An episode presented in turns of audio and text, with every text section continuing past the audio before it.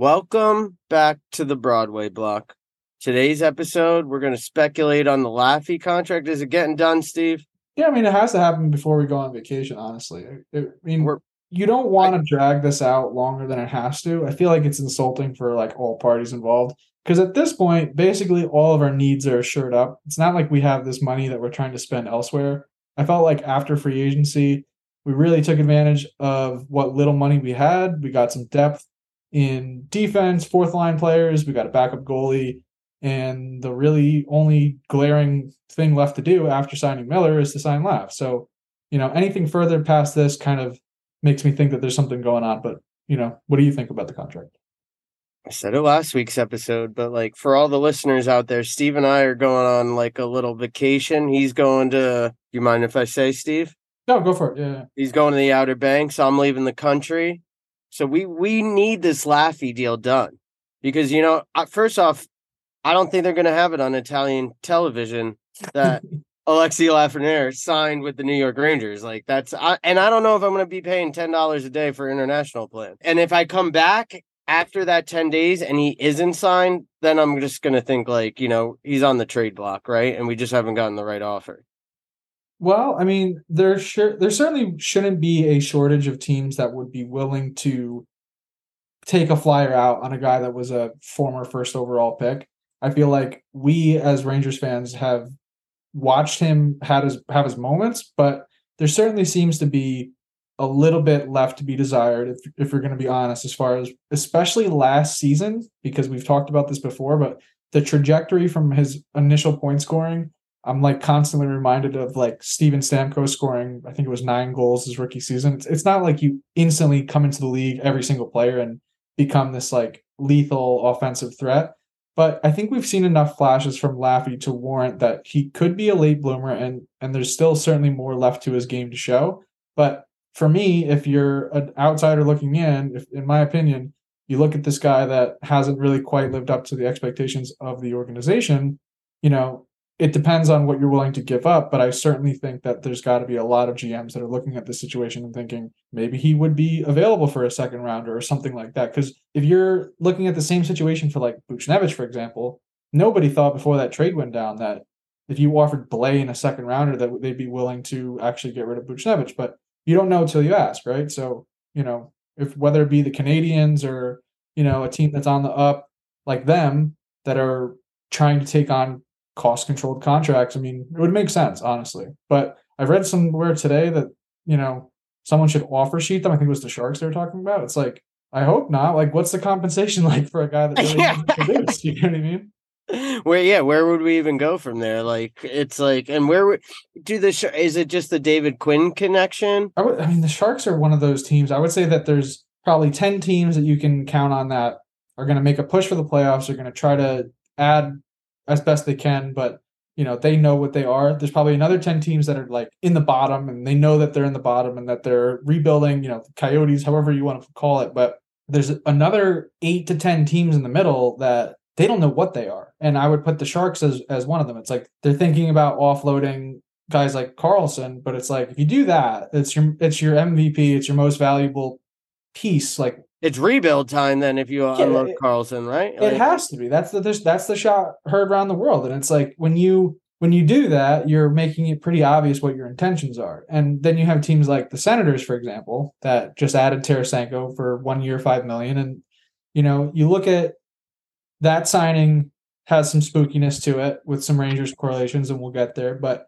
I would say that the Senators are a team that again, it's pretty clear. Like, They're, yeah, they're definitely another middle dweller because it's like obviously things didn't work out with DeBrincat, but like I thought after the whole DeBrincat thing, like and you know like Claude Giroux's getting pretty old up there, that like it was like sell time, and th- that was the last place I would have saw Tarasenko signing. Well, I think for them it's it's a pretty win-win contract because it's like you you get a guy that's obviously sought out out, you know, at the deadline. A lot of teams were apparently in on Tarasenko and he only wanted to come here. And you got a guy in Tarasenko that's clearly still able to contribute. So it's pretty low risk and 5 million is pretty agreeable, I would say. But I think the Rangers correlation But what does it give uh, Tarasenko? That's where I'm like, does it like the only thing I've come to the realization is like I think some of these people like you know someone from Russia might feel more comfortable in another country like Canada, you know. Well, maybe, but I would I would assume that four years because what we're told is that you know there were four year deals on the table for you know a, a number of teams. The Canes, I think, were the maybe the most eye opening of like, really, you didn't want to go play for the Canes, like one of the perennial contenders at this point, probably one of the only teams that you can guarantee are going to be a top five team, let's say this this season. I thought that was kind of eye opening because it's like he fired his agent. Don't forget. So obviously he he was something so happened. Yeah, something happened that we don't really know what happened. Right, and and uh, and whether that be because obviously the managers and agents or whatever they're entitled to a slice of whatever he signs for. So it's you know it's in your agent's interest, just like it is a real estate agent. They want you to buy a really expensive house, right? Like they, they might understand your the realm of what's happening. They might understand how much people are willing to offer and etc. But at the end of the day, they're getting paid for their job. And you would imagine that the agent wasn't all about like, you know, a Rangers reunion for two million dollars a season. That probably didn't strike him as a fun time.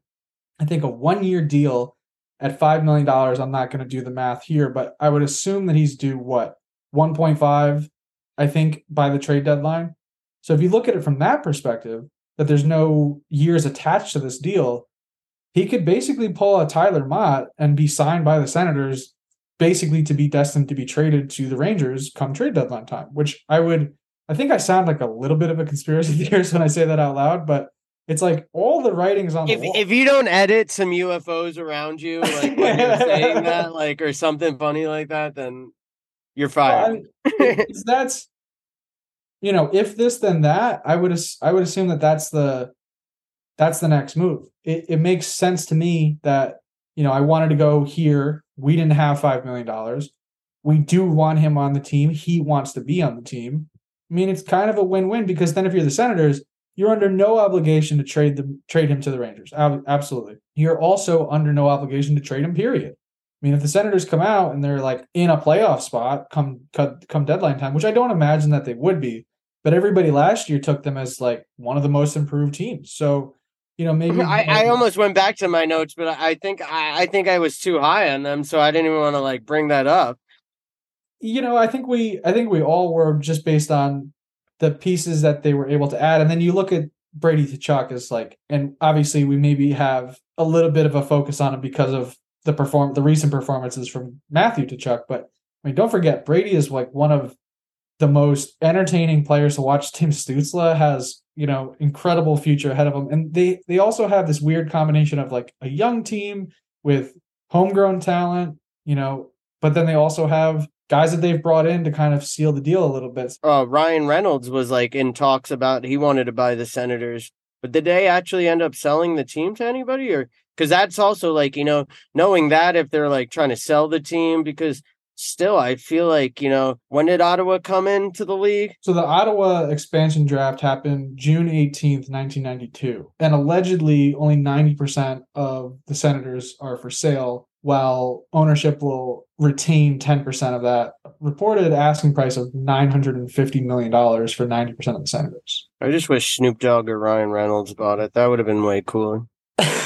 Well, I mean, like Snoop's super entertaining to watch, like on the mic and listening to him talk about hockey. And Ryan Reynolds is like pretty pretty funny guy himself. So like imagine if they paired I think they were on different like yeah. you know everybody when you're buying one of these big sports franchises like you got to get on a team like when Jeter wanted to buy the Marlins you got to get other billionaires and people involved. Yeah. So I think they were on actually rival teams so that would have been funny too to watch them like squirm over it. It's funny to think about what a, a marketing tandem the two of them could be. Like even just from like if the, they combined and was like on the same Yeah, ownership group. the two of them are like captivating enough individually that I think together would be pretty funny. But also, you know, out of that 950 million, it's like talked about buying a house a second ago, but if you're buying a house, you don't need that 950 million up front. You you buy it for I don't know what they would need. What what do you think a down payment is? Ten percent on that. A hundred. You still need like hundred and twenty. Yeah, yeah. You million need yeah. You need 150 million easily. Right, right. But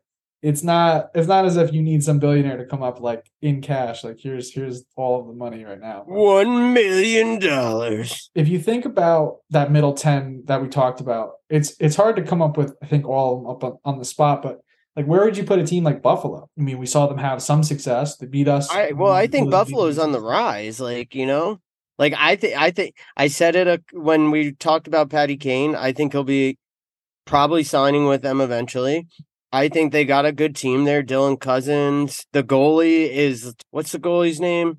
Devin Levi. Levi. Remember what was his first night that he played us? Oh, dude, he kept doing that weird thing. Remember, he kept doing that weird thing, but he was a stud. Dude, he, we almost lost. I was at I was at that game. So I was at the game that they actually did lose, and that was maybe his second game. That was at MSG, but the one they yeah. I I think he started at Buffalo. Yeah, yeah. The snow shovelers didn't know what to do. Like the guys that come out and skate and like shovel the ice, like they were like kind of like all staring at him, like, what's this kid doing? But whatever, man. I mean, like we've seen, I think goalie specifically, we've seen some characters have their own little like warm up strategy. And it, it almost reminded me of like after watching the UFC fights this weekend, like it almost reminded me of like that Anderson Silva like squatting down, like before a that fight. Scorpion thing he would do. Like, what are you what are you doing? Just like it creeps the opponent out. Like whatever. I mean, people will figure this kid out eventually, but he's pretty good. And you know, I would say that their forward group is really entertaining to watch. It's it's hard to think that Tage Thompson can replicate what a crazy. I think he can. I, I, think, think he's he only can. getting better. Right. Like that's the. And I keep saying that about like guys like Hughes, but it's like in reality, it wasn't really that unsustainable because it, it happened throughout the entire season. And like specifically Tage, he had a season before that that kind of led right into this. So, I mean, sky's the limit if those guys continue to have the production that they do. And it's got to be a lot for a group like Buffalo to move on from a guy like Eichel. And, you know, the trade really was good for both teams, that and the O'Reilly deal and you end up being a much better team because of it because you were able to shed these guys that you know ultimately weren't going to stick around but you know i think that the sabres are going to be towards the top end of that that middle 10 that we talked about that you know i can see them being in a spot where you have to be on the up because the fans can't tolerate another five. Well, he, let's let's let's do a hypothetical nightmare Rangers scenario. We open up on the road in Buffalo. Buffalo comes out, spanks us three nothing. Wouldn't you be if you were a Buffalo fan? Like this is the year. Well, yeah, it would be exactly like and sure for us, and like it would be the perfect opportunity to strike on the Rangers. We're down like after a hard playoff loss, like you know. You would imagine that the stain of last year is mostly on us, the fans. I would imagine that the players have had a lovely offseason to forget about it and to, I mean, that's what separates them from us, other than physical and, you know, otherworldly skill. It's the mental fortitude to just kind of rebound and be like, okay, like now it's time to go to work because I think this group, as much as anybody in the league, understands that this is a completely new chapter. The same way, the same way that the playoffs are. Once you once you're in the playoffs, this is basically like season number two. So I think you get a fresh slate. And the name of the game for us just has to be stay healthy. Because I mean, you look at some of the the weird line juxtapositions that could happen if if like one person gets injured. And I don't even want to say any names, but you know. Well, the thing about it, we really didn't have too many injuries last year. Right. until that lingering thing and that really just kind of like really sent us awry for those like what was it 12 games he was gone yeah it was it was just i remember everybody losing their minds about the long-term ir thing because it was like it was just enough where we maybe we should have especially considering all the the gymnastics hit, yeah to keep, to keep uh, the money right for patrick kane but you know it's weird because anything that happens in like the top nine basically or, or like god forbid any defenseman is going to be a huge impact to the team. And maybe we take for granted the fact that the Capitals aren't on the downswing. It's just that they were incredibly unlucky with with long term injuries to all of their top guys. It wasn't even supporting cast guys. It was like every household name on the Capitals last year was injured for a sustained period of time. So if you think about how lucky we got from that perspective, nobody was really hurt for. I mean, even the the Lindgren injury that we're talking about, it's like 12, 15 games. Like That's what I'm saying. Like we're, we're I don't want to say we're due, but you know what we're saying. Like it could happen. yeah, and there's there's some players on that list that if they went down, like this team is just not. And that's I think that's what's so weird about being a fan of the Rangers right now. It's like, yeah, are they capable of winning at all? Like I think hundred percent. Like you can't really it's not really a good argument against like anybody on the team except for intangible stuff. Like if you want to talk about teams that have the best goalie or a conversation for the best goalie, you know, top five or whatever, conversation for the best defenseman in the league, top five easily. But you can do that for basically every position, like top line, left wing. Like there's not another Panarin in this league. Out of the top five scorers, he's the, in the last five seasons, he's the only one that's a left. Would you count Mika as a top five center? I don't know if I put Mika top. I don't five. think I could. I think I, I think he rounds out the top ten. You know how you know how in NHL they they give you chem they, they give you your score, but then they give you like a bonus for chemistry. It's like Mika's that. He's like a ni- like an 88, 90 overall, but then he gets like a plus five boost because he's on the line with Panarin or Kreider or, or you name it. Like he Mika makes like everyone around him better, but I don't I don't quite have him in, like top five of the league for centers. But Do you Yeah, have him in the like- top ten then, and the five top to 10 ten? is is probably a given. You know, I'm trying to think off the top of my head of, of how many people I can think of that are, are better than Mika. It's not a it's not a very long list. Point per game centers, I mean, that's hard to come by. And I think we're we're just we take for granted how Oh yeah, this is New York. We take for granted everything. you know who who has more upside going into this season than a guy like Lafreniere and Kakko having a new coach that wants to give you this ice time and obviously everything's not going to be a given everything's got to be earned but um, guys like that when complementing a roster that's already pretty pretty good and, and Trouba gets so much hate but I mean is there more of like a game impacting player when he's doing what he does even on the He's a team leader. He's a leader. Like you pay for the leadership qualities, which like I just don't understand uh, when we see it on the Twitter world. Like you know, obviously, if he was playing hurt, which that's what people were saying last year, then yeah, someone needs to come in there. Jim Ramsay needed to come in there and be like, "You got to stop."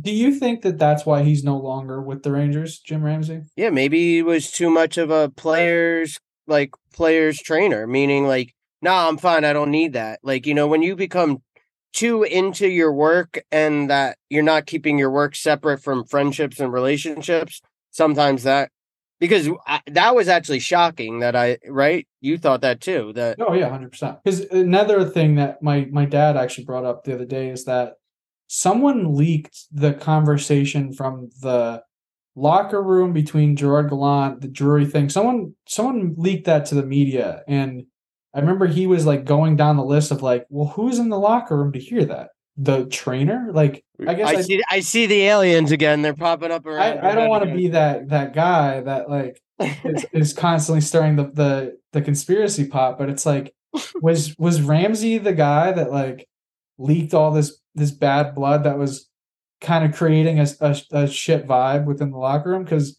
i mean he was with them for so long like you yeah said but and and if you're seeing it here's the thing if you're that into your team and like that and you're seeing such a shit vibe and you're like everyone's always like what's going on? Why is this not working? And you're like i know why like i gotta let Right, the I'll people know. Right. And and part of me thinks like, you know, and I again love Vince, love all these guys to death, but they'll pounce on any information that you give them and it's like that's the job of the media. that's their job Right. That's that's the job of the media and they directly benefit off of becoming friends with guys within the industry and there's quote unquote sources or whatever, but it's like there was a very limited list of people in that room that knew what was happening. And I think that one way or another, Ramsay worked himself out of the conversation, whether that be, you know, like you said, or something more nefarious than that. And that and that stinks because like you said, I would have never saw that coming. Like i didn't see that i was like wow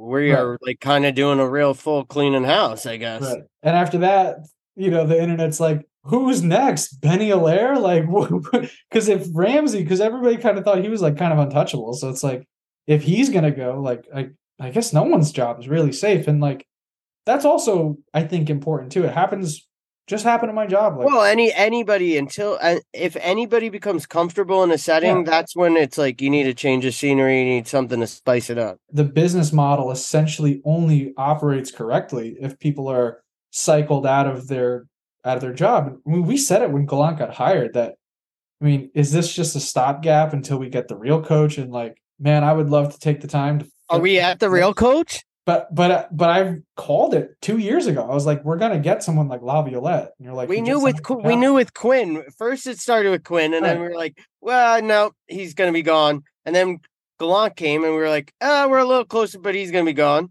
Right, and and it's just I think it's it's so meme like worthy with Gallant that he gets chased from all the teams that he's coached, and that do you think he's getting another job? Oh, he has to, and it, for anyone who's followed this. Should we start? Should we start the bet again? Joe, Joe was a, a big proponent of Quinn is not going to see another NHL coaching job, and and I felt like it wouldn't happen immediately, but I feel the same way with Gallant that we'll see someone be relieved of their duties midway through the season into early off season next year, where he'll be given David another- Quinn of the Sharks.